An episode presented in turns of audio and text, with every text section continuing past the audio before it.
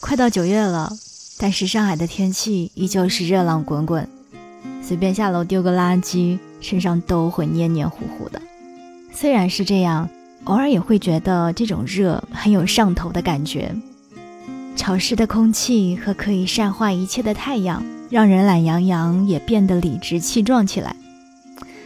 像这样的天气，不就是应该去到海边，配上一瓶冒着泡的冰汽水？再切上一盆冰西瓜，啃着雪糕，再望着起起伏伏的海浪，踩着滚热的沙子吗？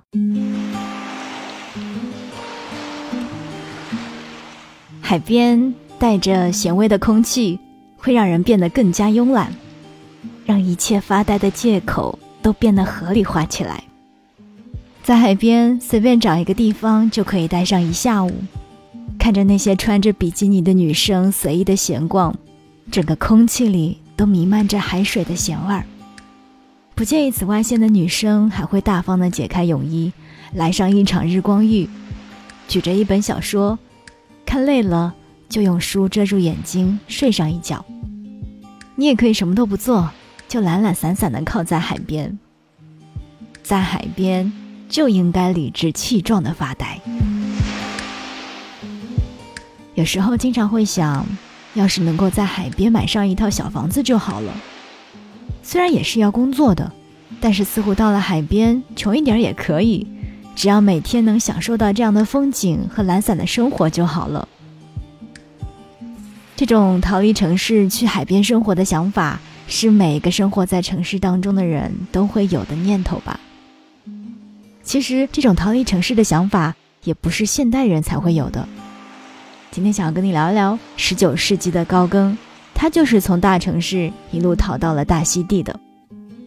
高更的父亲在他很小的时候就去世了，他跟着母亲在秘鲁度过了几年热带的海滨城市生活。他声称自己是原始的野人，一直向往着自由的生活。从学校辍学之后，他成了一名海员。下船后，又正巧遇到了巴黎蓬勃发展的时期。靠着当股票经纪人赚了不少钱，还娶了富商的女儿。他说：“从那时起，我不顾一切的想要逃离巴黎，逃离我的家人，逃离我的朋友。我以萨维奇的名字行事隐居。他去了布列塔尼，他说，那里我寻觅到了更亘古粗犷的原始的自然感受。”高更喜欢简单的东西，巴黎的物质生活让他感到痛苦。岛屿上无尽的大自然和简朴的人际关系，才是他更喜欢的生活。最后，他实现了自己的愿望，住在了大海和群山之间。不得不说，他也是很有眼光的。他最终选择的海岛是现代人依旧梦寐以求的地方——大溪地。以前觉得他是一个特别自私的人，破产之后丢下了老婆，躲到海岛去逃避一切。但是到自己成年之后才发现，他只不过是那个年代就感受到了现代人的痛苦。与大多数追求六便士的人不同，他追求的是抬头的月亮。当同时代的艺术家都在画着唯美的印象主义的时候。高更选择画出更狂野的大自然，靠近海，他能够更真实的感受自己。普通人在海边也会无限靠近自然，散漫的穿着，随性的聊天，再也不用管什么规矩不规矩了。我跟你说，一年里面啊，一定要没有目的的过上几天，看着随意的风景发发呆，才能够让紧绷的自己放松下来。不发呆的夏天是不完整的。发呆的时候，所有的烦恼都被一下子清空，能够让人更加静下心来享受每一件小事儿。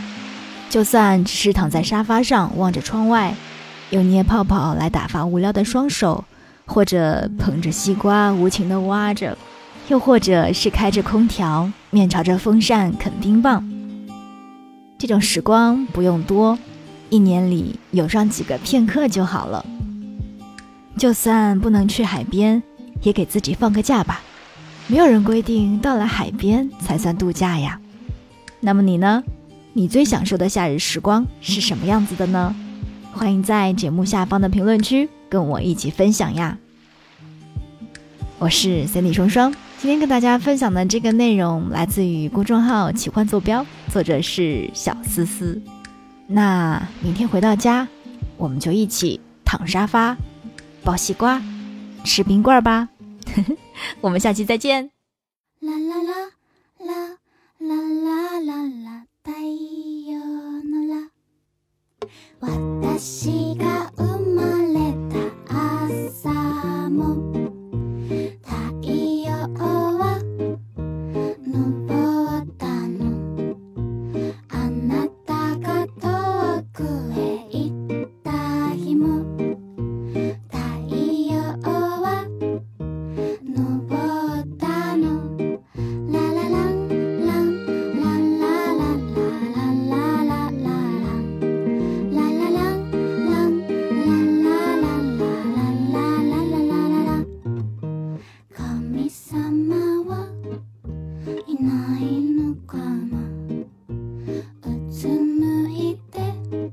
言葉をどした。小さな頬を寄せ合っても。本当のことは変わらない。物語は始まる最初の一行。を声に出して教えて。